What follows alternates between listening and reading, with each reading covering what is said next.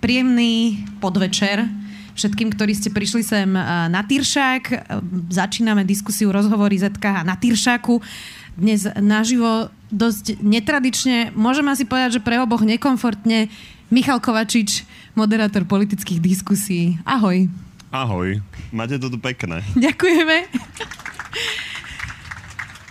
um, samozrejme, môžete sa zapojiť otázkami aj vy všetci cez slido.com, eh, kde zadáte hashtag sme naživo. Ja som rozmýšľala, že by ti mohli klásť aj áno, nie otázky v tom slajde. Uvidíme, ako si s nimi poradíš. Alebo akékoľvek otázky. Samozrejme, na konci ich uh, takmer všetky položím. Tak, uh, Michal, na stupnici od 1 po 10, ako je toto pre teba čudné? Ešte neviem. Mal som také zmiešané pocity, keď som sem prichádzal, e, stále nejaké iné. No, tak máš tam veľa otázok, ja si neviem predstaviť, čo sa budeme hodinu a pol rozprávať. Poviem ti po pol hodine. Tak potom sa spýtam, um, si trémista? Ako kedy? Teraz? Teraz možno trochu. Lebo neviem celkom, čo od tohto mám čakať, lebo my sme uh, spolu v tejto pozícii vlastne boli len na live streamoch, čo bolo vždy tak akože z domu a vlastne nikoho sme fyzicky nevideli. Tam sme hrali takú úlohu, že ja som bol vlastne donútený a nejakým spôsobom priam domolestovaný do tých live streamov. Tak neviem, že či to, tú, túto úlohu mám hrať aj teraz je to na tebe, ako chceš, ale budeme mať serióznejšie otázky, slubujem. Dobre. Začnime najaktuálnejšie a to je Igorom Matovičom. Vy ste mali takú krátku výmenu názorov, až by som povedala, že nezvyčajnú, lebo ty sa veľmi do tých hádok s politikmi uh, nezapájaš, si taký pomerne uh, striedmy, čo sa týka reakcií na politikov, ale teda m, na debate denníka N sa udialo, že on hovoril, že ho nepozýva, že, že si ho pozval len dvakrát uh, s Matušom Šutajom Eštokom. Um, tak čo sa to a to teda... nebola hádka.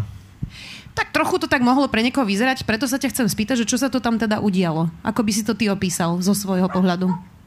Udialo sa to, že on si zrejme nie celkom dobre pamätal, koľkokrát sme ho volali a preto ja som mu len pripomenul, že to bolo viackrát, ako sa mu zdalo. A koľkokrát ste ho vlastne pozývali? Vieš čo, nemám to spočítané, ale počas roka a pol sme sa snažili, tak ako dlho sme volali Roberta Fica a napokon prišiel, tak aj Igora Matoviča v podstate kontinuálne sme uh, volali a nedarilo sa to raz uh, kvôli hm, tomu, kto nechcel prísť s ním, raz uh, kvôli tomu, že on nechcel s niekým prísť, ale tým, že je to šéf ako najsilnejšej vládnej strany, tak som sa stále kontinuálne snažil niečo ponúkať a som rád, že sme sa tam stretli a že to vyšlo. Takže nakoniec Lebo ide si o to, výsledok. nakoniec ste si to tam vysvetlili. Porozprávali sme sa, pripomenul som mu tie SMS-ky a on súhlasil, že príde, takže ja som rád, že príde. Takže bolo to efektívne. Ako často politici klamú o takýchto veciach?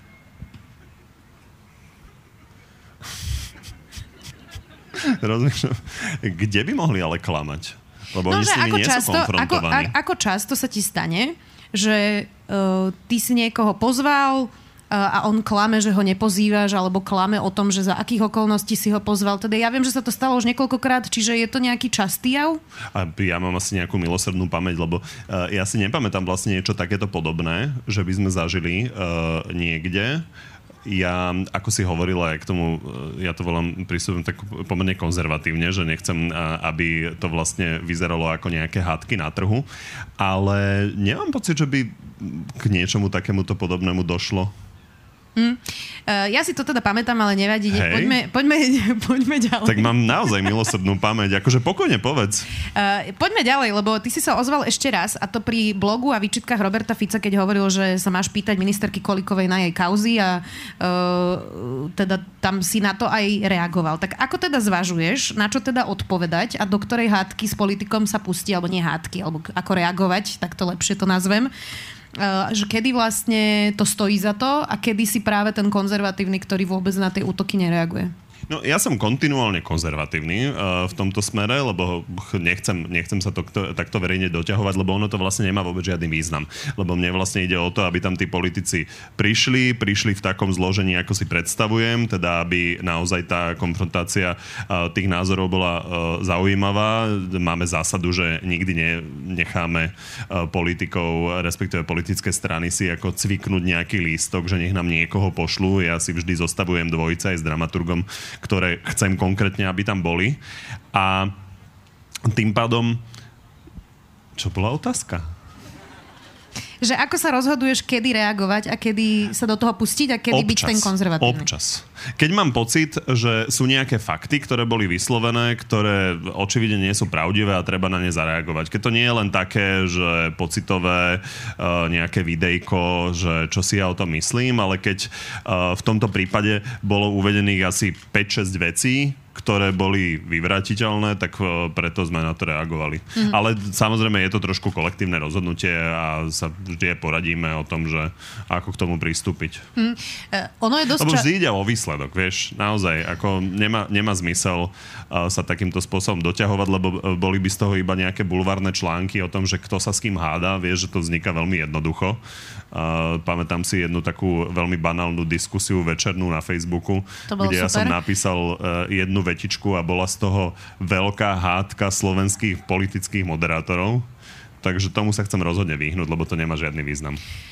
Um, ja, to najčastejšie, čo aspoň sledujem, že politikom vadí, je tá banálna, ja to volám banálna, je to môj hodnotiaci uh, úsudok, banálna anketka, ktorú tam vždy máte, že kto teda hlasuje za ktorého politika. Uh, a to ja, ja tomu vôbec nerozumiem, že prečo by takúto blbosť niekto riešil, ale to strašne často politici riešia, že to je zmanipulované, že tam má niekto 100% a ako je to možné a že to nie je férové, takže... Mm, je to, je to férové, je to zmanipulované, čo je to za anketu? Ja, ja som, som teda zastancom toho, aby ste to zrušili, ale, ale nie som v tomto Ja podstatná. som rád, že ešte niekoho ďalšieho uvedieme teda do mimo komfortnej zóny, lebo vidím tu pani hovorkyňu Mostu a, a keďže Bela Bugar je už mimo, mimo politiky, tak si a, dovolím povedať, že si pamätám, že on presne riešil, že stále tam a, raz iba? Ako prvý, hovorí pani. Ako prvý? Mhm. Aha, prvým hosťom, že bol to, na telo? To inak nebol. To inak nebol. To no si dobre, pamätám, do, Lucia Nikolsonová tam do, bola, takže on tam pointe, nebol, ale dostane sa k pointe. Pointa je, že Bela Bugár, jemu sa zdalo, že nevyhráva uh, ten koaličný uh, politik tam nikdy, že on tam kvôli tomu, toto pripomienkoval, on napokon prišiel a prišiel viackrát, ale to sa mu nepozdávalo. Totiž my sme to mali tú uh, anketu na Facebooku, lebo som si hovoril, že čo už je menej napadnutelné, ako dať to na Facebook. Lenže pravda je, že niektoré strany sú silnejšie na Facebooku ako iné. Uh, takže potom to vychádzalo uh, takýmto spôsobom, že teda Bela Bugar bol nespokojný. A, a, a potom sme to teda, teda dali na stránku TV Novín a tam mám pocit, že už to teda vychádza tak vyrovnanejšie. Uh-huh. A zase vám to prináša nejaké kliky na TV Novín, dáva to zmysel aj biznisovo. Uh, boli aj také časy, keď ťa Robert Fico označil za záchodového pavúka. Natočilo tebe video, u seba doma v takej hnedej veste. Ja si to pamätám, ako by to bolo včera, že ty si už spala, ja som si to video pozrela a zase, že zobudím ťa, nezobudím ťa, ale potom si povedala, že nevadí, že ráno si to pozrieš. Tak teda, e, prečo ťa nazval záchodovým pavúkom? Ako to vlastne vzniklo?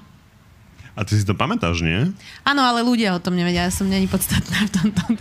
Lebo takéto veci sa hovoria v otázke, nie?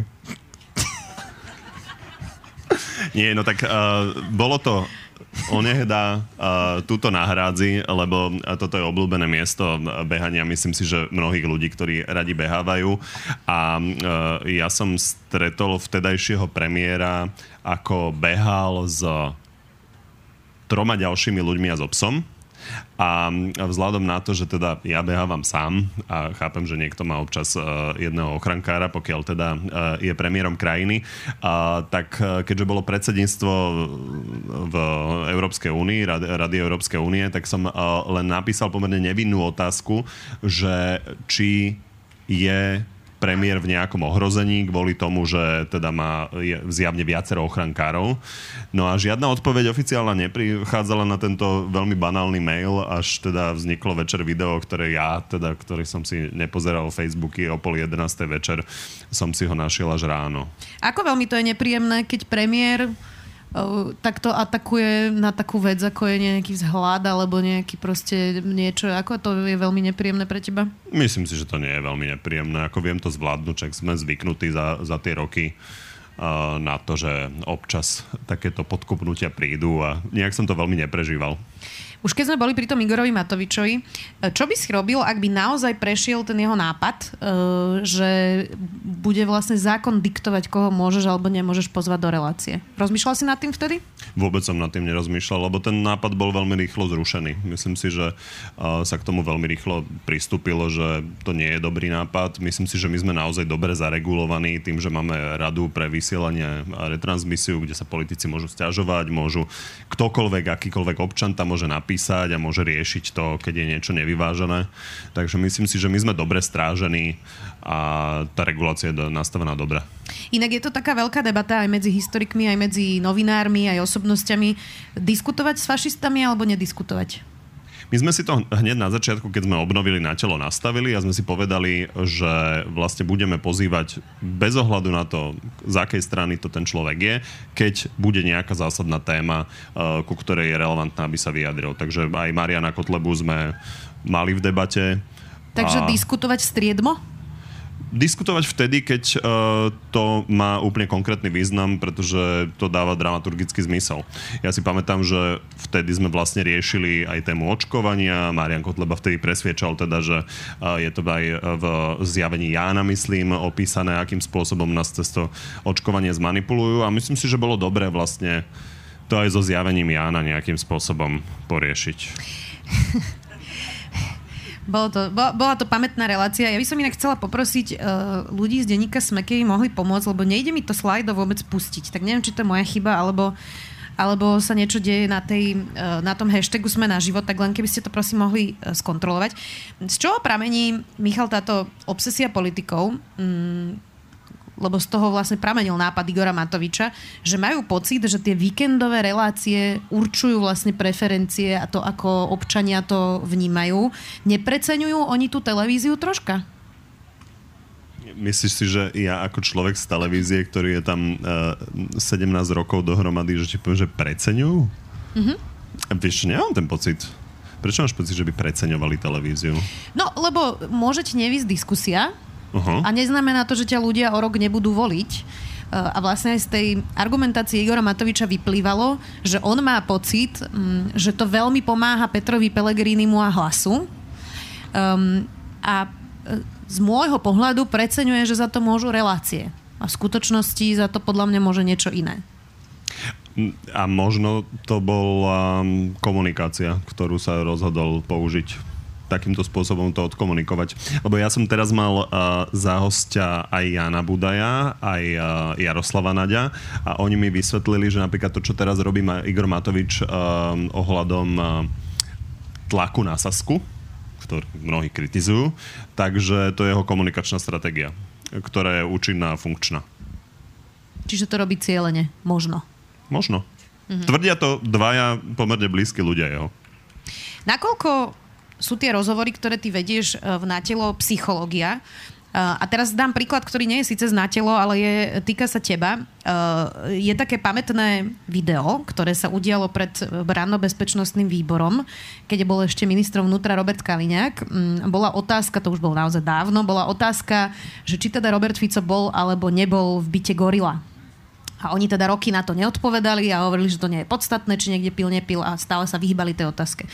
A ty si v tom čase chodil s Barborou vtedy Demešovou, ona sa teraz už volá Mareková a vy ste tam mali také duo dvaja a dávali ste vlastne tomu Kaliňákovi, ja neviem, či to trvalo 40 alebo koľko minút, viem, že sa to premieta aj na niektorých hodinách žurnalistiky, že ako sa vlastne stupňuje to napätie na toho politika a ako to tam ten Kaliňák potom uvoľňoval, vždy nejaký forik spravil a zase sa to muselo odznova stupňovať podobne.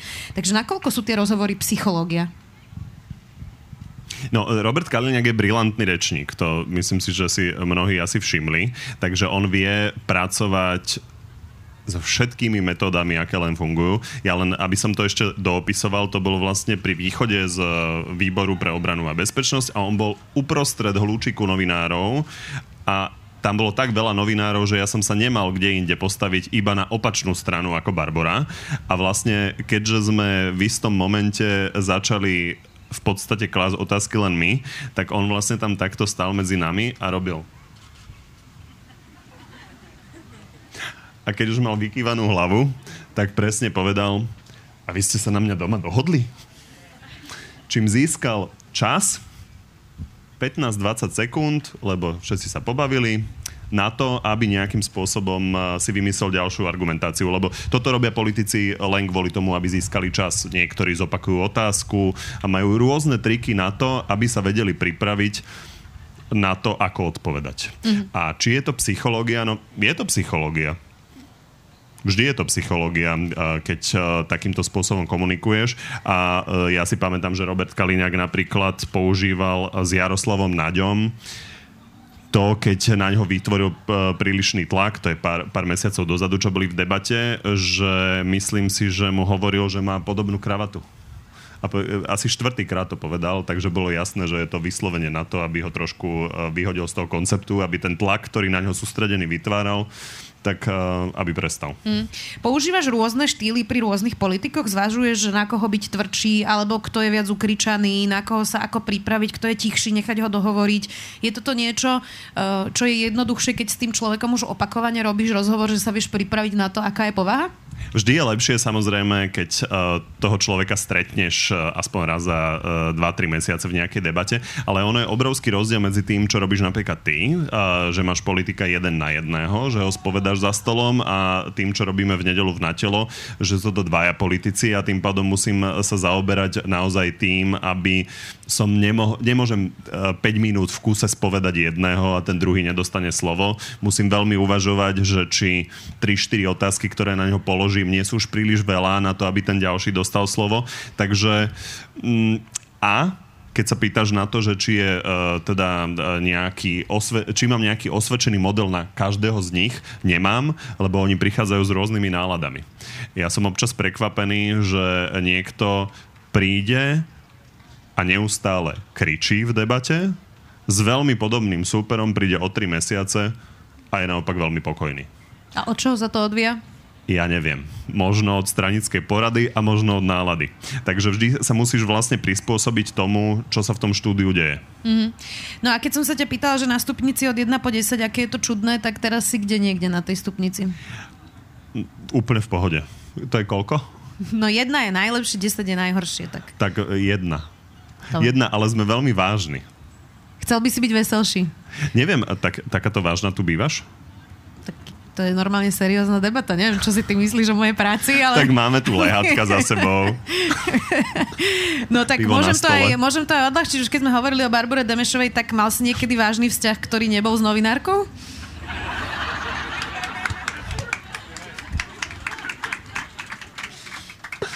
Nie. Tak to máme za sebou. Už ani nebudeš mať. Asi. Um, No, nie je to trochu otravné uh, vlastne vyvažovať to časovo? Uh, nie, nie je to niekedy uh, väčšia výzva, alebo, lebo ja som si teda vybrala formát, pretože mňa to viac baví jeden na jedného, lebo to tam je viac ako keby uh, ty si to viac manažuješ a vieš to ty viac ovplyvniť, to keď tam máš tých dvoch ľudí, tak niekedy sa ti stane z toho niečo, čo ty si nepredpokladal. Čiže ty robíš aj jeden formát, aj druhý, keď máš na telo plus, tam máš jeden na jedného, takže ktoré z toho ťa viac baví? Mňa veľmi baví to striedať. A naozaj je veľmi príjemné vlastne e, mať presne tú situáciu, kedy sa musíš vyrovnať uh, s tým, že dáš tomu druhému slovo. Musíš sa vyrovnať s tým, že niekto sa rozhodne odpovedať na otázky, ako napríklad, čo by som k tomu povedal, alebo no, s týmto sa musíš vyrovnať a vieš, že je to veľmi ťažké potom uh, dosiahnuť, aby ten druhý mal uh, rovnaký čas.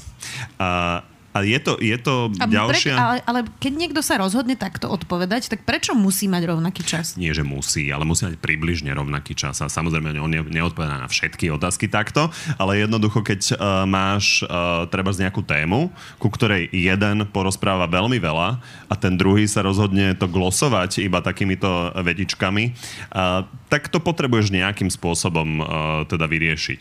No a mne sa veľmi páči, že to môžem celé striedať. Akože, aby som to lepšie ľuďom vysvetlil, vysvetlil, dnes som bol na rozhovore v Refresheri, tak mi to tak napadlo, že ako to opísať, že vlastne táto a, situácia s tým duelom a situácia taká štandardná, že máš rozhovor jeden na jedného, že to nie je ako super obrovský slalom a čo je uh, ďalšia disciplína ja s, jazdova, s jazdovom lyžovaní. My sme na to experti obidvaja. Su, su, super G, Laura?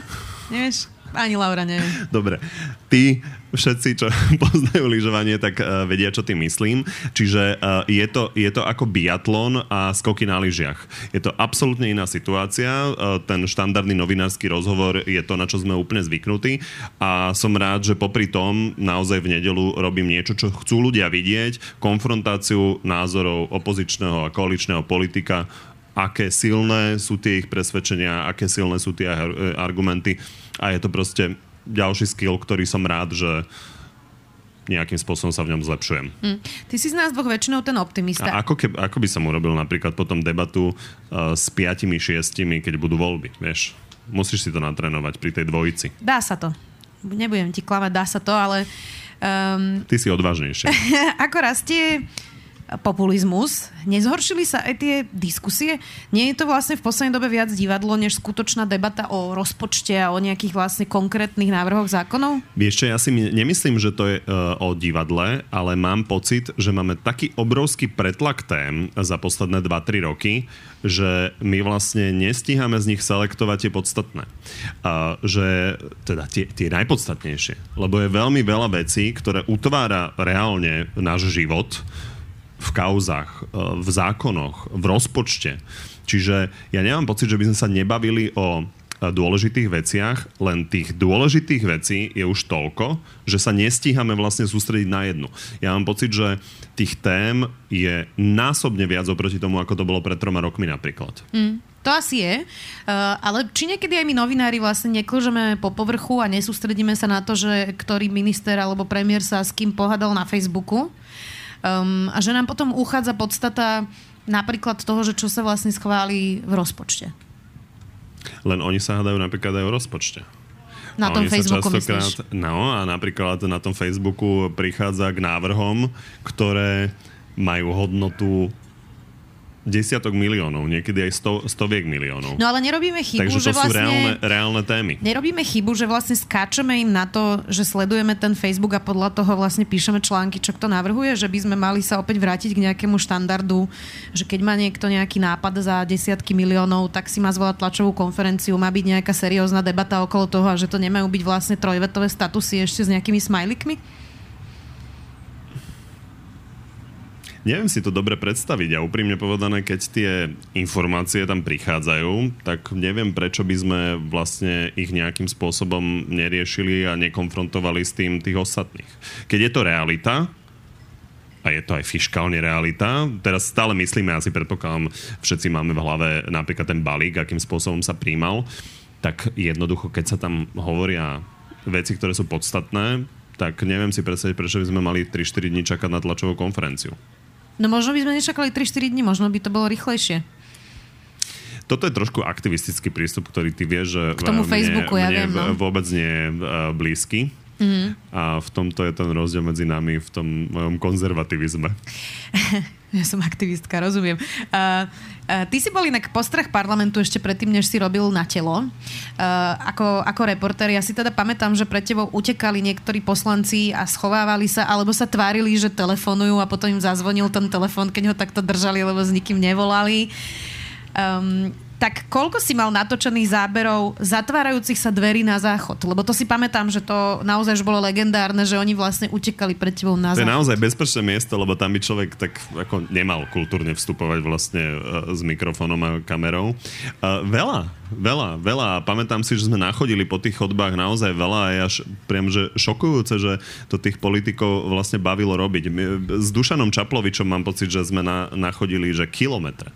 Hmm. Inak ono to je dosť nerozumné, lebo z toho záchoda museli výjsť v nejakom bode. Proste tam nebol zadný vchod. Uh, ja si teda pamätám, ako si naháňala evidentne podnapitých poslancov Smeru počas nočnej schôdze. To sa vtedy tuším... To bolo pri boji o maketu, maketu. Roberta Fica uh, zo strany Igora Matoviča. Áno, Igor Oni Matovič tam postavil. Chceli, chceli mu ju ukradnúť a on si a, ju nedal. A Jozef Vyskupič si ju nedal, to si pamätám, áno. No, uh, ako sa vysvetľuje divákovi, že niekto je opitý, keď nemáš dreger a nevieš to vlastne úplne naisto? No len otázkami a odpovediami. Myslím si, že v tomto prípade to bolo dosť evidentné. Či hmm. nebolo? Bolo, bolo, bolo. Ale on ti tak povedal, otázkami. teda to bol poslanec Varga, ak sa nemýlim, nie? Ano. A on ti vlastne povedal, že to sú Tiež lieky. Zosnuli. Že to sú lieky, nie? Áno. Ja na to nemám dôkaz. Ľudia si to pozreli a povedali si im, čo si o tom myslia. No.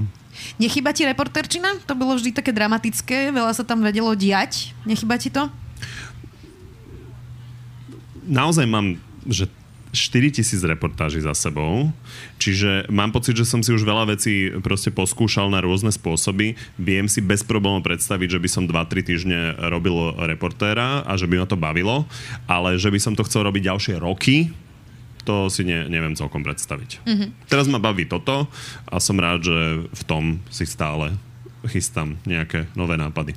Ale viem si predstaviť, že by som išiel niekde na dva týždne napríklad na služobku uh, do zahraničia a vyrobil by som nejaké zaujímavé reportáže odtiaľ, alebo že by som strávil dva týždne v parlamente. Mm-hmm. Ja som ti inak hovorila, že si máš pripraviť nejakú zábavnú historku z parlamentu. A máš pocit, že som to obišiel?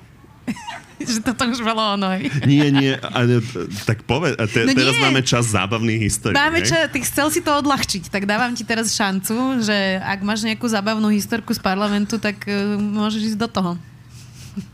A, keď si hovorila o tom utekaní, tak no. si pamätám, že to už je 10 rokov, čo som nakrúcal, som si vymyslel koncept, že idem urobiť reportáž o poslancoch, čo nič nenavrhli a potom upgrade na to, čo nič nepovedali. Nikdy, teda za celý čas. Mhm.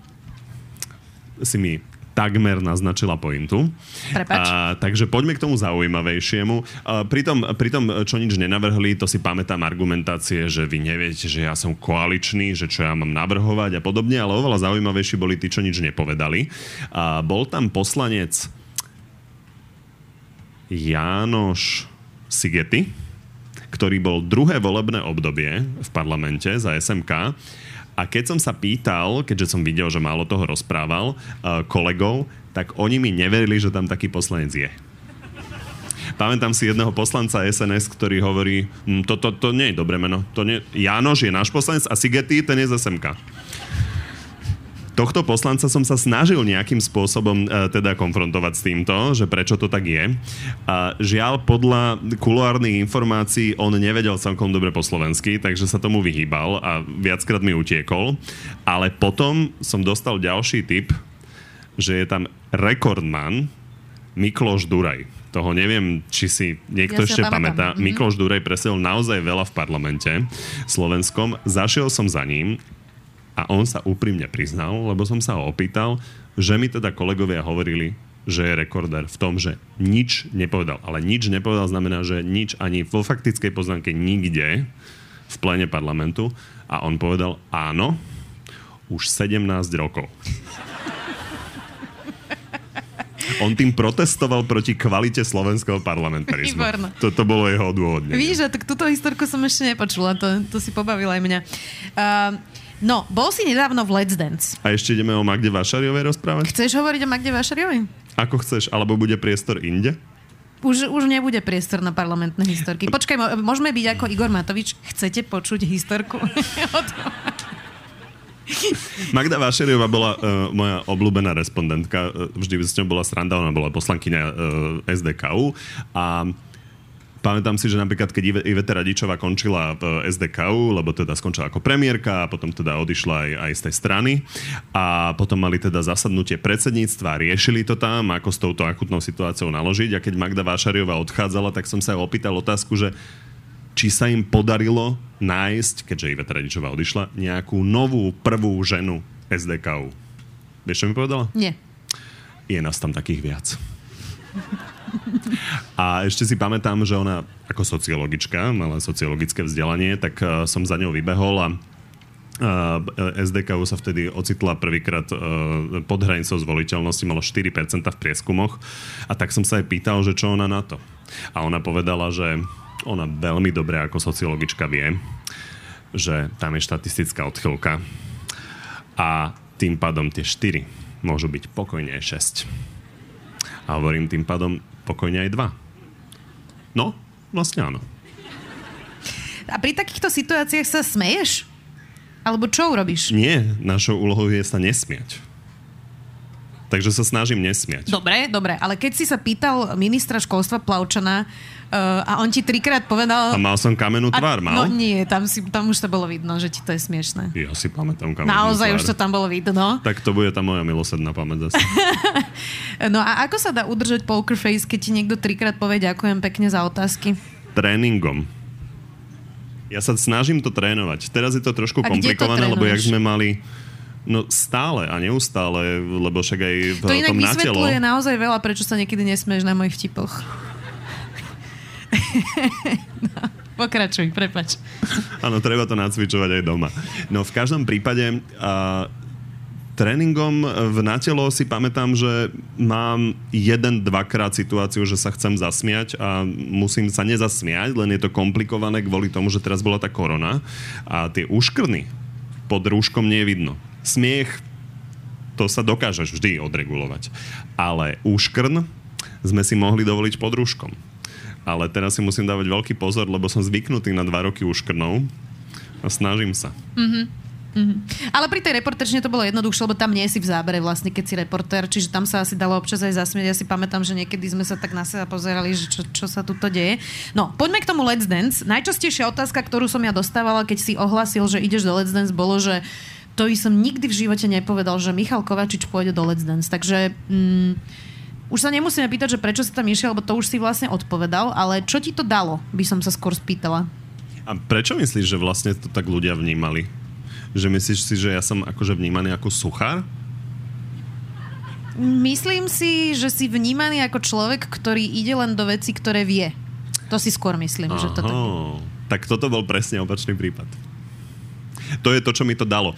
Lebo dostal som sa do absolútneho diskomfortu, naozaj som vykročil do mimo komfortných zón a ja si pamätám ten obrovský stres, ktorý som mal, keď sme mali ísť tancovať kvr- prvý quickstep, v ktorom bolo 150 krokov. A ja si pamätám, že som v zákulisí Incheby zabúdal asi tri sekvencie, že čo v nich mám robiť. A v ten quickstep bol tak rýchly, že ja keby som tam urobil jednu chybu, tak to už nedotancujeme, lebo by sme sa tam niekde poválali podľa mňa. Takže to bolo niečo, čo som nemal ako zažiť vlastne v žiadnej inej situácii, lebo ja som už zvyknutý proste v, v televízii všeličo vysielať, aj byť konfrontovaný politikmi, a som zvyknutý na technické problémy, ktorý, ktoré máme. Ale toto je niečo úplne iné. Proste ideš robiť pred 400 ľudí niečo, čo nevieš robiť. No 400 fyzicky a pol milióna za telkou. Tie kamery sú mi jedno. Na tie som zvyknutý. Tí Ale fyzickí 400 ľudia, živých ľudí, porota, na ktorej ti záleží, keď už odtrenuješ ten týždeň, respektíve v tom prípade toho prvého tancu niekoľko týždňov, aby si to nejako odtancovala, tak to, to bol asi najväčší diskomfort a som veľmi rád, že som to absolvoval, lebo inak nazerám vlastne aj na e, tú robotu, ktorú robím a tým pádom e, pre mňa naozaj už žiadna debata s akýmkoľvek svetovým politikom nemôže byť väčší stres ako to, že som si odtancoval quickstep alebo sambu. Čiže ťa to odstresovalo? Určite. No a okrem stresu ti to dalo čo? Lebo tomu rozumiem, že to ale ťa... prekonávanie stresu mi to dalo, nie len No to stres. chápem, to jasné, rozumiem. Prekonávanie stresu, ale, ale, ale dobre, to je také, že čomu si sa vystavil, ale dalo ti to aj niečo hlbšie, ja neviem, tak ako rozmýšľam, že krása tanca, zistíš tam, že Kalo Kagatia, alebo niečo podobné, nejakú hlbšiu myšlienku ti dalo Let's Dance, alebo proste to bol Lepšiu dobrý myšlienku zážitok? neviem, či som našiel, ale a, Adela Vinceová e, nám od začiatku, keď sme sa o tom bavili, tak e, mi hneď povedala ako skúsená tanečnička odtiaľ, že, že nech sa rozlúčim s tým, že sa naučím tancovať, lebo o tom to nie je. Lebo pravda je, že tie choreografie sú natoľko zložité, že my vlastne sme neriešili ani také tie základné kroky, ako sa riešia na tanečnej. Takže ja by som ti dnes nevedel ukázať základné kroky uh, Stanga Valčika Valcu, ale bolo pre mňa veľmi zaujímavé byť s ľuďmi, ktorí sa živia týmto športom, lebo je to naozaj ťažký šport a sú to hodiny a hodiny driny a pre mňa je vždy zaujímavé sa stretnúť vlastne s niekým, kto je z úplne inej society a s inými skúsenosťami a toto ma veľmi bavilo. Nehovoriac o tom, že samozrejme aj tí ostatní súťažiaci zase boli ľudia, ktorých by som naozaj málo kde stretol. Možno na chodbe v Markize, ale byť s nimi na tréningu štvorhodinovom bolo veľmi zaujímavé.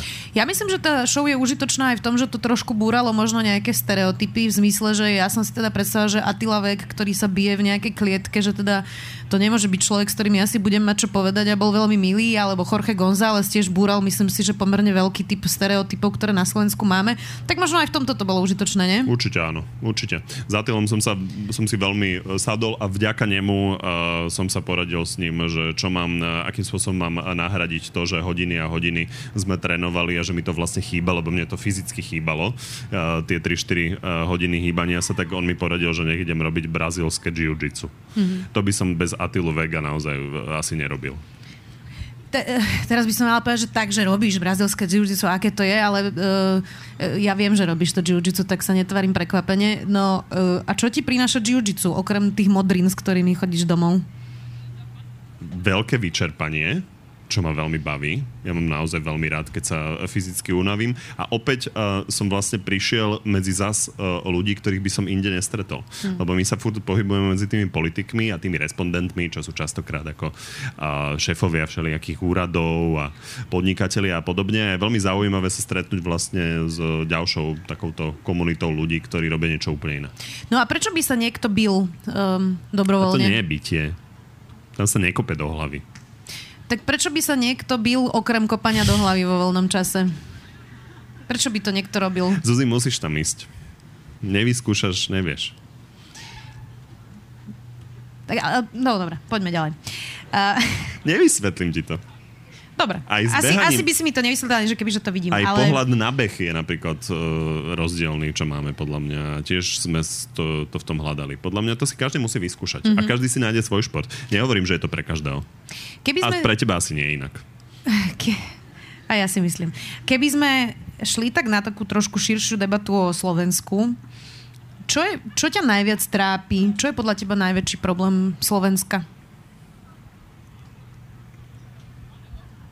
Mám pocit, že sa všetkým tiahne uh, tá naša rozdelenosť že by sme mali nejakým spôsobom uh, nájsť uh, spôsob, ako sa trošku menej konfrontovať, aby sme mohli riešiť tie naše najväčšie problémy.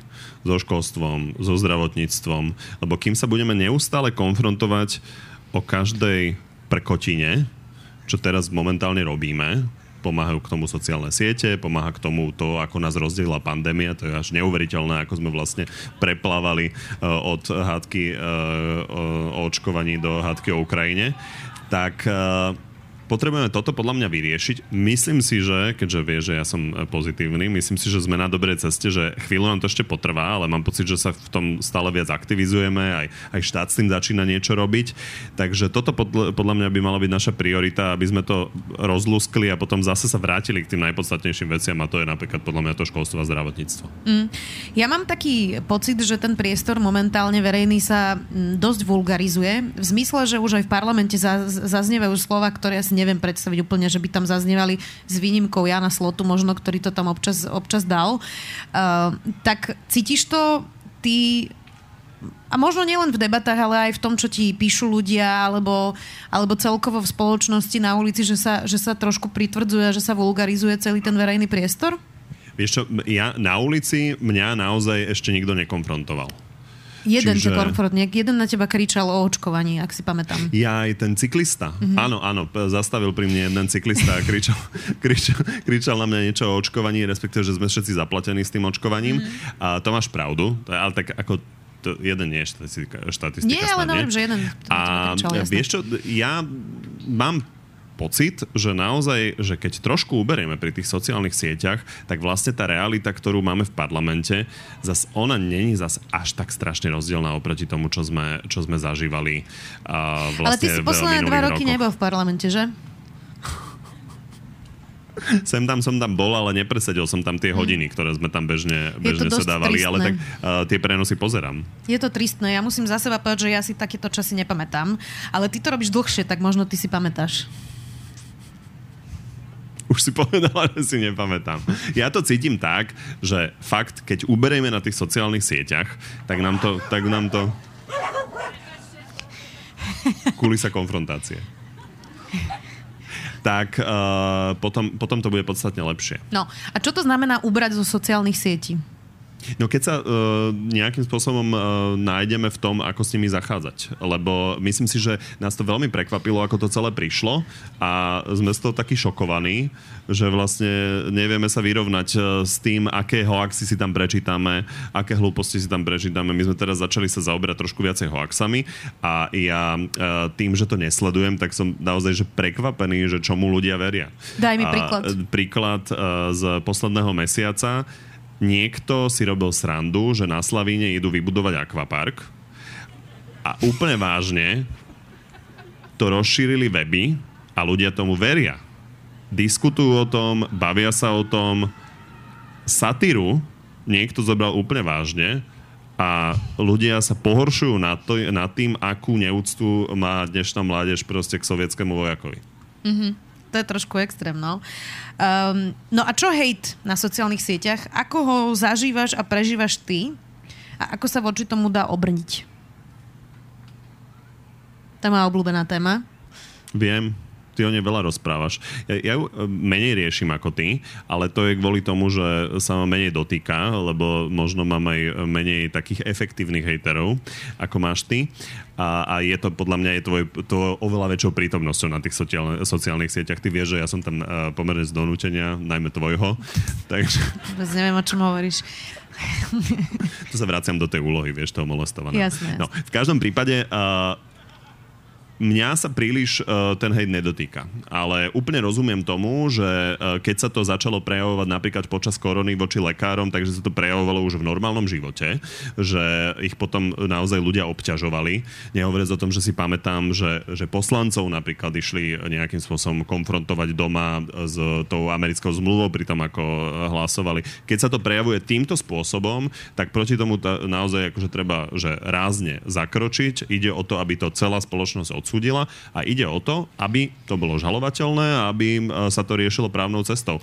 Lebo Jasné, sa musia naozaj vždy... zlaknúť tí, áno, ktorí niečo tá, takéto urobia. Tá, tá cesta je vždy pomalšia e, a je málo efektívna v tom zmysle, že niekto o tebe niečo zverejní a ty sa môžeš síce brániť uh, súdnou cestou, podať si nejaké predbežné opatrenie na súd, ale vlastne to video už videlo 300 tisíc ľudí alebo 100 tisíc ľudí, to je jedno a stiahneš to až v momente, keď už damage was done, um, tak teda máme dobre nastavený ten systém, lebo ja som teraz robila rozhovor s Petrom Sabakom a on mi hovoril, že on to teda robí principiálne, um, ale že ťaháme za kračí koniec tým, ako je nastavený ten právny Bez pochyby. Uh, ty si to asi pamätáš, Veronika Remišová mala asi 3-4 mesiace dozadu uh, tlačovku, kde spomenula jeden zaujímavý údaj, že uh, Facebook, uh, vieš, koľko má ľudí na regulovanie tohto obsahu, respektíve... Jedného Československu. Jedného v Československu. Áno.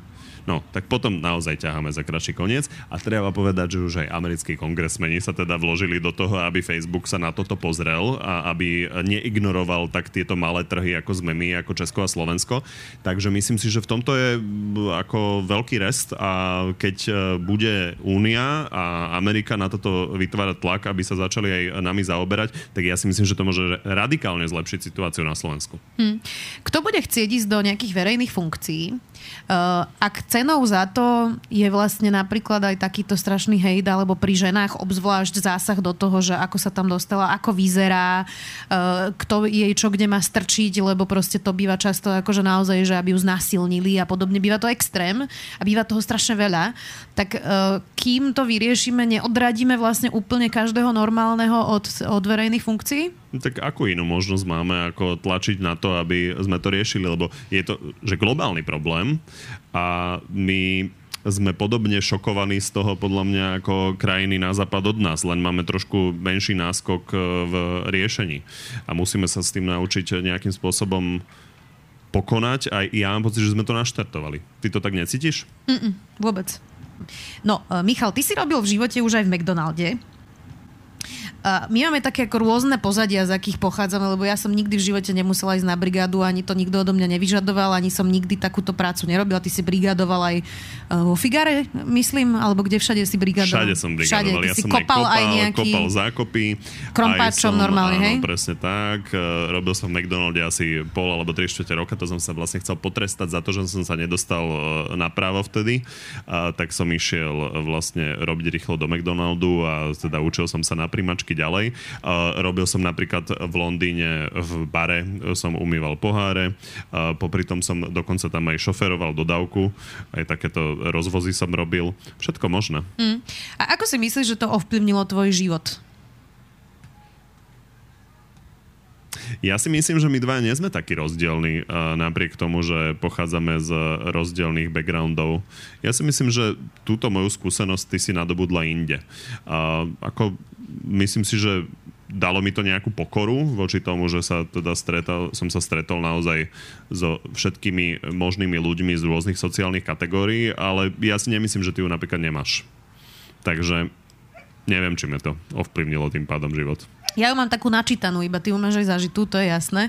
Um, takže nevnímaš, že je podstatné, aby napríklad politici sa vedeli vlastne vcítiť do do ľudí, ktorí robia akože nejakú normálnu, obyčajnú, nazvem to, robotu. Uh, lebo niekedy to býva tak, uh, že niekto, kto už je dlho v politike, je trošku otrhnutý od reality. Tak nechyba nám trošku aj toto tá pokora možno k ľuďom, ktorí, uh, ktorí nie sú tí kravaťáci, a kravaťačky? Ako tí politici o tom neustále rozprávajú, takže ja neviem, že či e, to majú nacítené alebo nemajú.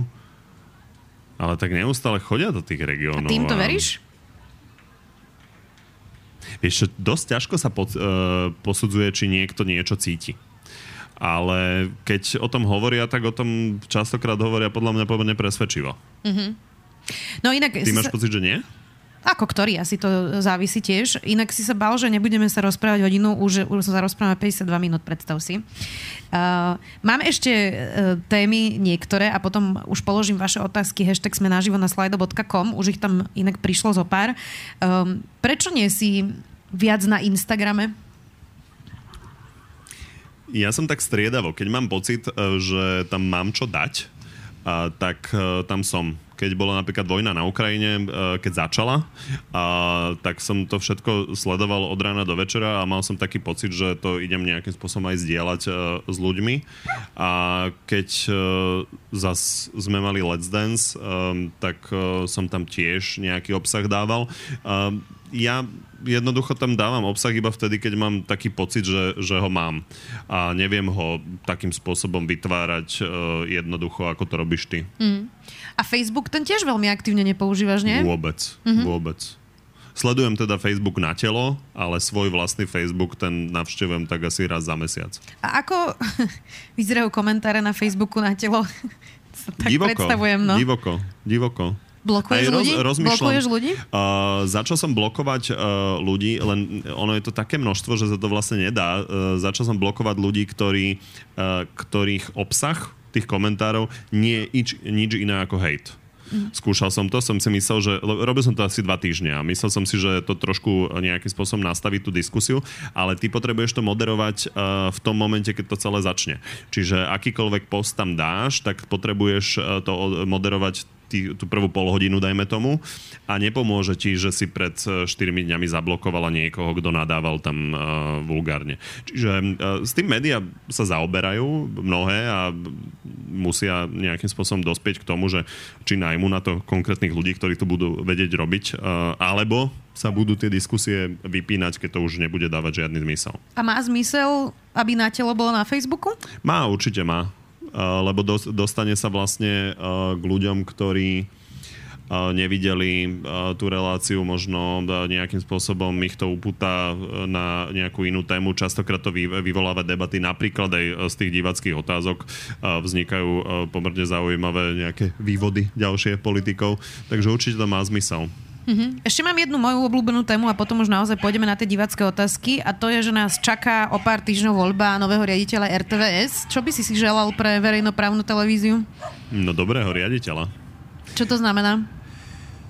riaditeľa, ktorý z toho dokáže urobiť niečo ako českú televíziu, napriek tomu, že uh, je tam veľmi málo uh, peňazí, z ktorých sa to dá urobiť, lebo aj Markizu pozitívne ovplyvní, pokiaľ bude mať uh, slušnú konkurenciu.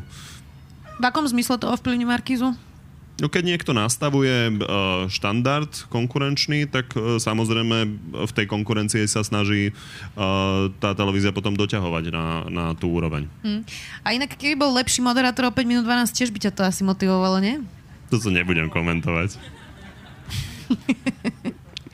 Určite dobrí moderátori konkurenční ma motivujú. To, to bez pochyby. No tak RTVS to momentálne nie je. Poďme na tie otázky uh, publika. Dominik sa pýta, je podľa vás správne sa každého politika pýtať dokola na reakciu, kto čo na neho povedal? Nemali by sa diskusie posunúť k vecným otázkam a neriešiť vzájomné animozity? Tak ono, e, tie animozity uh, súvisia s tým obsahom. Keď teraz budeme uh, rozmýšľať vyslovene len nad tým, čo sa dialo za posledné týždne, tak to je celé celé o tom, uh, ako sa kto díva napríklad na zdanenie, ako sa kto díva napríklad na uh, vý, výber toho, čo ideme podporiť. Dobre, tam je aj obsah. Skôr možno to bolo myslené tak, a to občas robím ja, priznám sa, uh, a niekedy sa do toho zamotám uh, nesprávne podľa mňa, že sa pýtam, že Igor Matovič o vás povedal, že ste neschopný minister. Uh-huh. Toto myslím, že je ten level, ktorý má Áno, ale to je vlastne iba štartovacia téma uh, tej širšej témy keď mm-hmm. je to ten výrok, tak určite uh, nikto z nás, ani ty, to nerobí, že by sa rozprával niekoľko minút uh, o vzťahoch, naladení a konkrétnom výroku. Ono to možno začne týmto, ale pokračuje to potom uh, tými ďalšími otázkami, ktoré už súvisia s tým obsahom. Mm-hmm. Oskar sa pýta, máte s politikou iný osobný dojem, keď sú mimo kamier? Zmenil sa niekedy váš osobný názor na politika, keď ste spoznali, aký je aj mimo kamier? Ľudia sa ma na toto veľmi často pýtajú a majú pocit, že keď na nejakej fotke sa niekto na niekoho usmial, keď e, sa napríklad stretli pred na telo, lebo e, máme tam fotky zo zákulisia, takže je tam nejaký že zásadný rozpor medzi tým, že potom e, sa tvrdo sporili o nejakej téme. A ja mám pocit, že toto je úplne ľudská prirodzenosť a je akceptovateľné, že niekto si s niekým podá ruku a potom sa tvrdo konfrontuje v nejakej téme. Tí ľudia uh, sa spolu nejako aktívne nekamarátia, oni proste spolu debatujú, ale zároveň sa stretávajú a poznajú sa už roky, takže má to logiku, že uh, sa občas na seba aj usmejú. Sú tu aj veľmi, veľmi vtipné otázky. Anonym. Podľa čo... A vlastne, dobre, toto položím len preto, aby to bolo vtipné. Podľa čoho ste pri stretnutí bežiaceho Fica usúdili, že beží s ochrankármi a nie s kamarátmi? Vychádzali ste z pravdepodobnej hypotézy, že nemá kamarátov? Sa pýta Anonym. Dobre. Si povedala, že to si len prečítala. Áno, nemusíš na to reagovať. Laura, predpokladám, že tu sediaca Laura sa pýta. Rubrika áno, nie. Michal, súhlasíš, že tvoj Instagram vyzeral najlepšie vtedy, keď ho spravovala Zuzana? Myslím si, že áno. Mne sa, ty vieš, že mne veľmi záleží na vizuálne a ty napriek tomu, že tebe na ňom nezáleží, to robíš aj krajšie. Ja musím povedať, že raz sa mi podarilo postnúť na môj profil niečo s, s tvojimi tanečnými topánkami. neviem, či mi to Laura hneď potom nepísala, že vlastne to, že to nesprávny profil, nesprávny profil. No, ale potom si to začal robiť už sám, jasné. Ktorý politik sa najviac a ktorý najlepšie vyhýba odpovedí? Na toto asi nechceš odpovedať, že? Nie, na toto nikdy neodpovedám, ale uh, ja chcem k tomuto povedať, že ja som veľmi rád, uh, keď sa niekto vyhýba odpovedí tak, že dodržuje pravidla. Že je to naozaj ako... Čo to znamená? Taká, Skús to vysvetliť. Podľa mňa debata, to... pokračujem, uh-huh. debata na úrovni ako v britskom parlamente, že ty, keď sa opýtaš, a keď si sa opýtaš lepšie a lepšie, tak sa dopracuješ k nejakej lepšie odpovedi, alebo uh, prípadne sa demaskuje to, že ten človek nechce na to odpovedať. Uh, ale, čo sa mi nepáči, keď politici začnú odbiehať naozaj od uh, štátneho rozpočtu k páreniu veleryb, lebo to mám pocit, že sa ča- stále častejšie, ťaž, častejšie preháňam samozrejme, uh, deje, že taktika je miesto toho, aby som bol konfrontovaný s témou, začať úplne inú tému toto mi oveľa viac prekáža, ako keď uh, niekto sa vyhýba odpovedi. Mm-hmm. Uh, Michal, ak by ste si mohli vybrať, radšej by ste dnešnú debatu moderovali vy? Nie. Nie, baví ma to, že sa ma pýtaš. Aká by bola posledná otázka pre Zuzanu, ak by si to teda moderoval? Zaujímavé. A už je posledná, to si môžem rozmyslieť, nie? Môžeš si to rozmyslieť. Anonym sa pýta, prečo pozývať Blanára, keď z jeho hádok a prerušovan- preruš- pre- pre- prerušovania divák nič nemá? Nedajme to na Blanára, dajme to, že na čo pozývať hosti, ktorí vlastne kričia a neodpovedajú na otázky. Ja si myslím, že uh, mojou úlohou je sa tam so všetkým vyrovnať. Uh, nech sa už deje čokoľvek, tak nájsť spôsob, uh, ako uh, tú debatu dostať do normálnych kolejí. A preto sme napríklad uh, teraz uh, začali uh, vypínať mikrofón, lebo mám pocit, že to je spôsob, ako sa zase vrátime do správnych kolejí, lebo ono stačí naozaj tým trošku pohroziť. Čo sa smeješ? Na tých otázkach, prepač, počúvam ťa. Troš, trošku tým pohroziť, trošku to nejakým spôsobom naznačiť a ono sa to potom zase nejako zázračne vracia. Mm-hmm. Na Facebooku pod Natelo profilom je to v komentároch dosť toxické. Plánujete s tým niečo robiť? K tomu sme sa už e, trošku vyjadrovali, že uvažujem nad tým a zvažujeme to tak ako iné médiá, že akým spôsobom k tomu pristúpiť, lebo chce to naozaj pomerne kvalitné moderovanie toho a treba takého človeka aj nájsť. Mm. Uh, aký vplyv majú podľa vás sociálne siete na konečný výsledok volieb? Kebyže napríklad neexistuje Facebook, boli by podľa vás výsledky iné? Pýta sa Matej. To sú tie paralelné reality, ktoré nikdy neodsledujeme. Ako treba povedať, že Facebook ovplyvňuje tie voľby už od 2000 desiatého, dajme tomu no zásadne. Dobre, ale odborníci hovoria, že Igorovi Matovičovi vyhrali voľby tie jeho posledné videá, čo boli s Kán a čo boli s tou cerkou. Mm. A, a tie boli, boli na, na Facebooku. Boli, Nie, boli na, na Facebooku. Neboli. Ale na YouTube by tiež fungovali. Ja si myslím, že uh, nebyť uh, Facebooku, tak uh, videá napríklad by sa šírili pomerne dobre uh, niekde inde. Ale jasné, ako ovplyvňuje a treba povedať, že potom sú aj tie druhé strany, ktoré majú tiež možnosť nejakým spôsobom uh, tam prinášať svoje, svoje odpovede na to. Mm-hmm. A Vy... napokon strany platíme teda, že veľmi dobre. Uh, dávame im podľa mňa, že nadštandardné peniaze v miliónoch eur, takže oni majú priestor na to, aby vytvárali napríklad aj vyslovene, že think tanky, ktoré by sa týmto zaoberali a bolo by veľmi dobré, keby to aj robili. Mm-hmm. Ďalšia otázka. Vidíte sa niekedy v budúcnosti možno aj na druhej strane politickej scény? Nie. Pretože je podľa mňa veľmi dôležité, aby novinári ostávali v tom priestore, aby všetci po 30 neodchádzali. Áno, nie. Pozreli by ste si, to na tomto som sa smial, pozreli by ste si skôr správy Jojky alebo RTVS? Mm, ako Jojku Sofína som, voľba, čo? Jojku som naozaj nevidel, že 2-3 roky. Ani jasno. Takže pozrel som si určite viac správ RTVS. Ale s bolesťou. Uh, Julia. Michal, zostal si už niekedy v diskusii bez slov? Pýta sa Julia. Nepamätám si takú situáciu. Ani ja si takú nepamätám. Nepamätám. Mm-mm. No a máš niekedy pocit, um, to máš niekedy vlastne, to sa ťa pýtam, viem odpoveď, ale že Pamätám niekedy si sa... živý vstup, kde som ostal bez slov. Čo to znamená?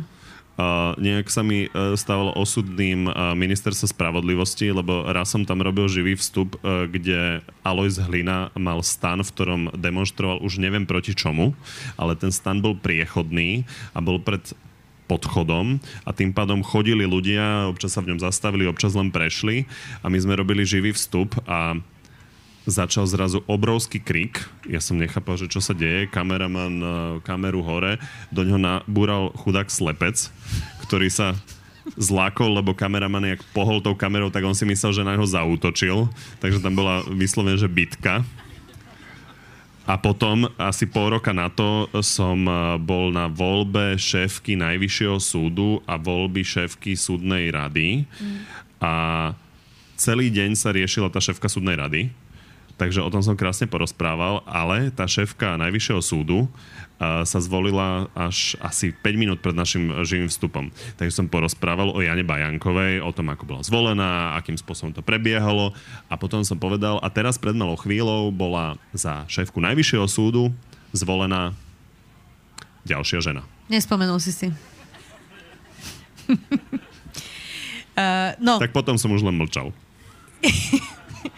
No, tak vy máte inak také histórie niektorých vtipných živých vstupov, že vlastne moderátor, tá, teda, že, že rep, reportér sa zamotá zle, zle, zle a moderátorka mu položila ešte jednu otázku, aby ho pekne vytrapila. To sa tiež stáva, to sú zabavné veci. No, ale keď sa občas stane, že v štúdiu si chvíľku ticho, kým rozmýšľaš, tak ono v tom štúdiu sa to zdá oveľa dlhšie, ako je to v skutočnosti, nie? Áno, tam sa to násobí troma až piatimi. Ja občas uh, vyslovene mám pocit, že som bol ticho veľmi dlho a aj taký ten moment, kedy režia sa trošku dezorientuje v tom, akú výpoveď koho mi má pustiť a trvá to 3 sekundy, tak v mojej hlave to trvá asi 30. Mm-hmm. Paľo sa pýta, necítite spolu zodpovednosť za úrovne, úroveň verejnej diskusie tým, že v rozhovoroch sa často viac zameriavate na konflikty a menej na polisy? Ja ten pocit nemám. Ja nemám pocit, že by sme sa zaoberali len konfliktmi. Ako tie debaty vedieme o tom, o čom sa bavia tí politici a áno, je to momentálne veľmi konfliktné, ale stále je to o nejakej podstate. Stále je to o tom, že napríklad, či sa tu minie e, niekoľko sto miliónov na to alebo na ono. Mm-hmm. Anonym. S ktorým zahraničným politikom alebo političkou v zátvorke živým by ste chceli viesť rozhovor? Veľmi by som si vyskúšal rozhovor s, Don- s Donaldom Trumpom. To ma veľmi zaujímalo, lebo mám pocit, že uh, nastavenie amerických médií, ktoré súvisí s tým, ako sú podelené, že naozaj ten republikánsky a demokratický tábor je rozdelený aj mediálne, uh, tak je, mám pocit také, že nikto ho tam poriadne nevyspovedal v tej Amerike. Že on musel prísť do Británie, aby uh, dostal naozaj sný hard talk a veľmi rád by som si vyskúšal ho konfrontovať uh, s tými všetkými hovadinami, ktoré on už navravel. Mm-hmm. Mm-hmm. Uh, máte pocit, že fungovať ako redaktor, moderátor v slovenskej politike je ťažšia robota ako napríklad v západných štátoch? Pýta sa Anonym. Tak dajme si také Nemecko, alebo Britániu napríklad, hej. Uh, tak my by sme nerobili tú robotu ani jeden z nás momentálne, lebo by sme sa takí mladí nedostali tak skoro k takej práci. Asi nie?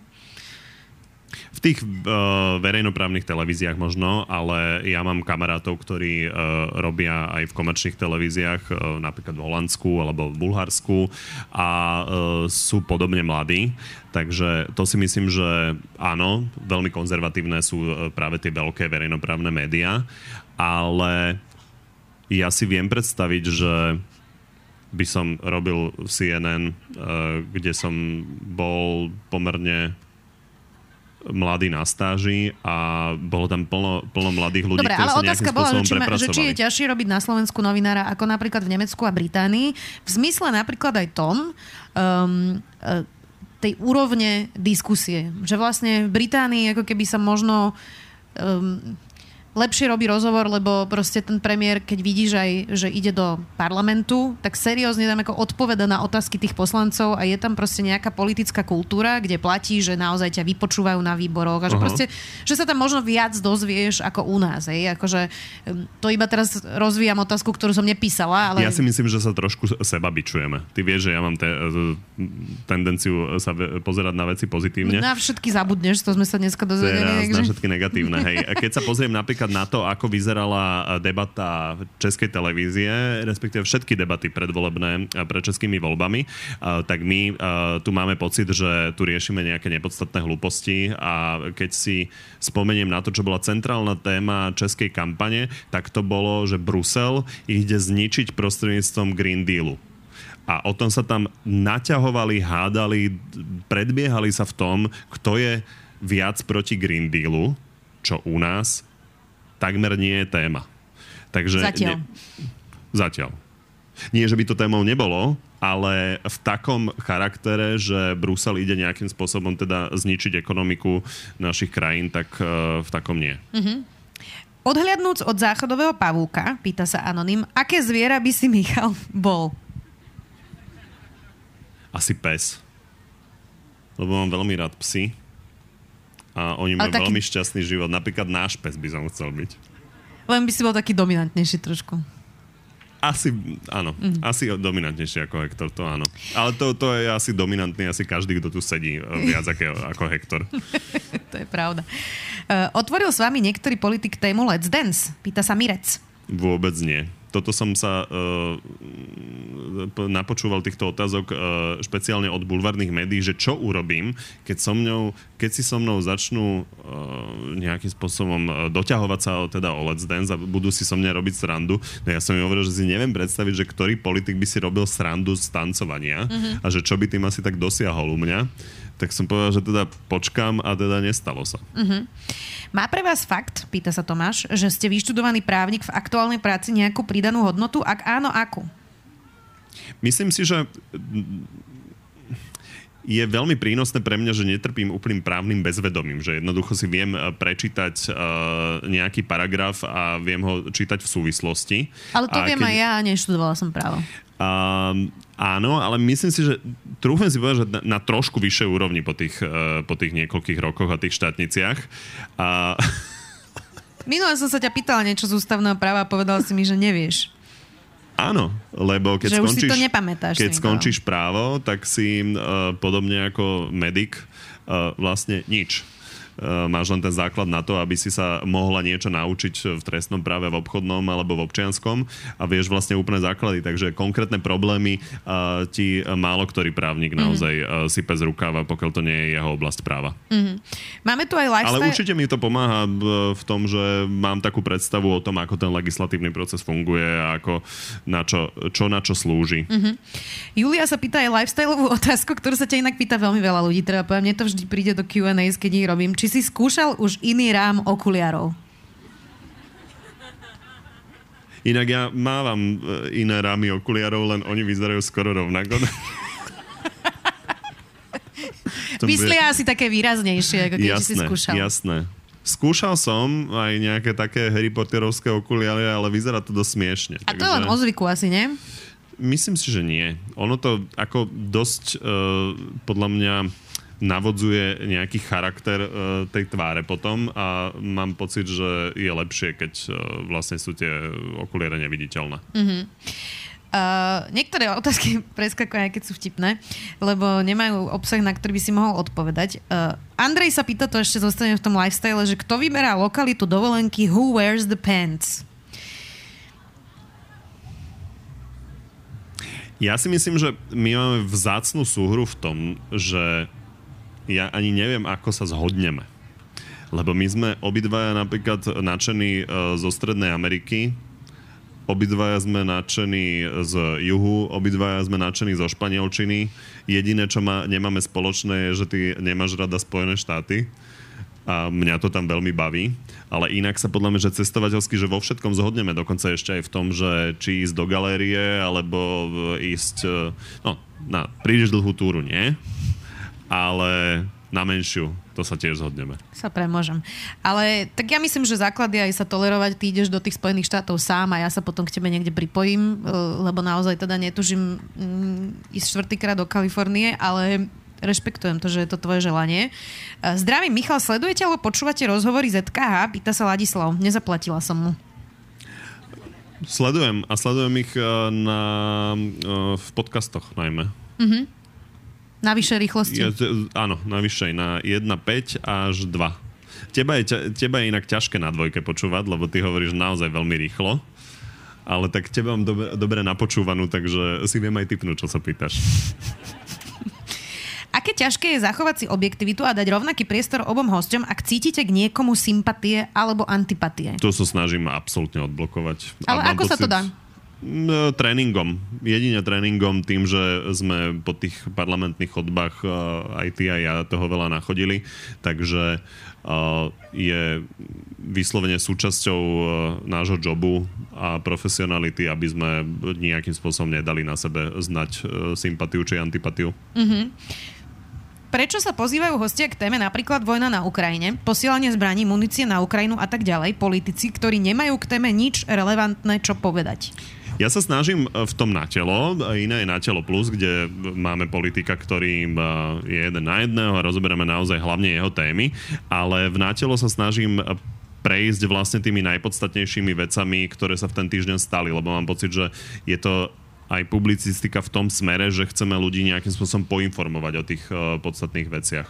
A samozrejme do iné hĺbky uh, idem s niekým, koho téma to je a do inej, koho téma to nie je. Výborné otázky. vôbec nepočúvaš. Počujem, sú to výborné otázky, fakt. Je niečo, čo vedeli vaše predošlé priateľky lepšie ako Zuzana? Pýta sa Anonym. Určite niečo také je, priatelia. Ja neviem, čo to je za otázku, jasné. Nemusíš menovať, ale No, určite v neviem. niečom sú lepší. Zuzi, ty si fakt dobrá. Nenapadá mi. Myši, aj ty si fajn. no. Um, počkaj, poďme. Koľkokrát Míšo vypol mikrofón politikom? Pýta sa Anonym. Myslím si, že za tie posledné časti fakt, že asi raz. Myslím, že raz, raz a raz som tým pohrozil. Inak nie je to čudné, ja som nad tým rozmýšľala, že vlastne Predtým ty, som to ty nerobil, lebo ja som si vypneš- veľmi, veľmi uh, uvažoval nad tým, A že, nebola že to či do asi ani toho až taký dôvod, ale vieš čo, mám inú otázku. Že totiž to, ty keď sedíš v tom štúdiu, ja som minulé nad tým rozmýšľala, keď si im to vypol, že oni vlastne nevedia, že ty si im vypol mikrofón. Lebo v tom štúdiu nepočuješ, že máš zapnutý No to mikrofón nie do je jediná televízie. zapeklitosť. No a Ešte je ešte zapeklitosť je zapeklitosť? taká, že ja neviem, čo ho majú vypnutý. Aha, Lebo to neovládam ja. Uh-huh. Ovláda to zvukár, ktorý sedí za um, sklom v režii. čiže ty len... Dobre, ja ale do ucha ti asi povedia, či ti ho vyplynie. Povedia, ale v ktorej sekunde sa to stalo a tak, to je veľmi ťažké, lebo do ucha mi to hovorí režisér, ktorý Mhm. mm-hmm. sedí o 4 metre ďalej p- pri tom zvukárovi. Ten e, zvukár sedí za stolom, ktorý má tzv. šable, ich tam asi 40 a vlastne je to veľká súhra a je to taký ako krok do neznáma a špeciálne jedna vec je, že vypnúť a druhá vec je, neviem, kedy je zapnutý. Vlastne nemôžem vypnúť uh, mikrofón iba jednému, lebo dať vypnúť iba jednému, lebo toho druhého, keďže je to tzv. klopový mikrofón, by bolo počuť na ten druhý Čiže mikrofón. musíš zarezať aj toho, čo dodržiava pravidla. Takže je to veľmi, veľmi zložitá uh, súhra a preto som tak opatrne k tomu pristupoval. A, tak. Katarína sa pýta, ako ste sa cítili v showbiznise? Bol to pre vás od spravodajstva veľký skok? Necítil som sa tak, že som v showbiznise, lebo som si teda v nedelu niečo uh, odtancoval, potom počas tréningu niečo porozprával a necítil som sa, že v showbiznise. Uh, oveľa významnejšie bolo pre mňa to, že som sa učil tancovať a že akým spôsobom to tam budem predvádzať, ako to, že poviem niekomu uh, odpoveď na zo pár otázok, mm. že ako som sa pri tom cítil, myslím, pre nový čas alebo pre, pre niekoho. Mňa veľmi bavilo, že keď sme tam teda chodili, tak um, ja som zvyknutá, že keď sa ma niekto niečo opýta, že odpoviem, lebo že ho zaujíma, čo sa pýta, ale ono to tak úplne v tom showbiznise nefunguje a ty si mi jeden večer prišiel domov, prišli sme domov a ty si mi povedal, že Zuzi, myslím, že by si nemala byť taká úprimná na tých ľudí. Že vlastne príliš som odpovedala na tie otázky, keď sa nás pýtali, že čo sa mi, to, to sa mi páčilo a ja, že vôbec nie. Bolo to podľa mňa hrozné. Á. A, a ty si prišiel domov s tým, že asi by sme nemali byť takí úprimní. Jasné, tak v jasné, tomto to no. bolo trošku iné, že my sme vlastne zvyknutí diskutovať a hovoriť si, hovoriť si úplnú pravdu. Julia sa pýta, či sa ti páčil roast. Veľmi, veľmi. Extrémne som sa pobavil. A všetci boli vynikajúci vrátane teba. Akože dlho si nepamätám, že sa tak toľko náhlas nasmial. Bolo to super, no. A, a ešte je vtipné, že sme prišli do, domov a Michal mi hovorí, Zuzi, ale, ale zobral si si z toho nejaký feedback, hej, z tých vtipov, že... že je to pravda, ale však jasné, zobrala. Um, Marek sa pýta, či si myslíš, že máš lepší humor a viac vlasov ako hudák, keďže som skončila s tebou. Humor nemáš lepší, ale proste to máš je vtipný. Dobre. E, Stane sa vám niekedy, že máte problém vymyslieť pre nejakého politika otázky? Pýta Nie. sa Anonym. Nie. Ja mám tých otázok vždy viac, ako stihnem položiť. Tie scenáre sú väčšinou uh, dvakrát uh, dlhšie, ako, ako reálne stihneme uh-huh. toho. Čiže vlastne skôr škrtáš otázky počas Áno, toho rozhovoru, presne. ktoré nedáš a ktoré môžeš ísť ďalej, akože nejaké podstatnejšie si niekedy, vyberieš. niekedy, keď sa tá debata rozvinie úplne iným smerom, tak uh, celé segmenty scenára vlastne uh, vyhadzujem a uh, režia sa v tom musí zorientovať, že čo sa vlastne deje, lebo občas sa tí politici naozaj rozbehnú tak, že treba dať uh, vlastne im ten priestor na to, aby dokončili to, čo hovoria. A ako sa vymýšľajú otázky áno, nie? Ťažko.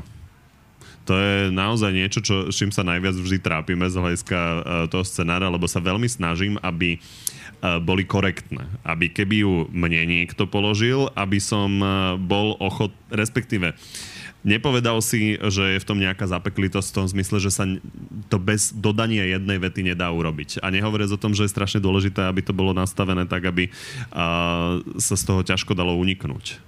Takže to sa snažíme vždy, že jednu, dve, tri, každý povymýšľať, nejak to nakombinujeme a tak. Mm-hmm. No, ja myslím, že sme naplnili e, čas aj otázky, lebo už sú to potom aj také otázky, že koľko ti zaplatili za Let's Dance a podobne, tak to úplne asi nebudeme odpovedať. Ale mám pre teba poslednú otázku, ktorú nemám rada, keď mi položia. Mm-hmm. Kde sa vidíš o 10 rokov? Vidím sa v médiách, ale kde konkrétne, to ešte uvidíme. Lebo ono ma to tak akože samé vedie tým, že neustále niečo nové skúšam a robím. Takže vidím sa ako novinár, niekde predpokladám, že v televízii, ale kde presne neviem. A teraz prišla tá moja otázka? Ja, no môžeš dať, áno, jasné. No tak tá, e, ktorá tam bola, že e, v čom bol lepší iný frajer. No Tomáš bol vtipnejší, tak to je, to je jednoduché. To bolo ľahké. to bolo ľahké. To bolo Dobre. Ďakujem veľmi pekne, Michal Kovačič, moderátor televízie Markiza.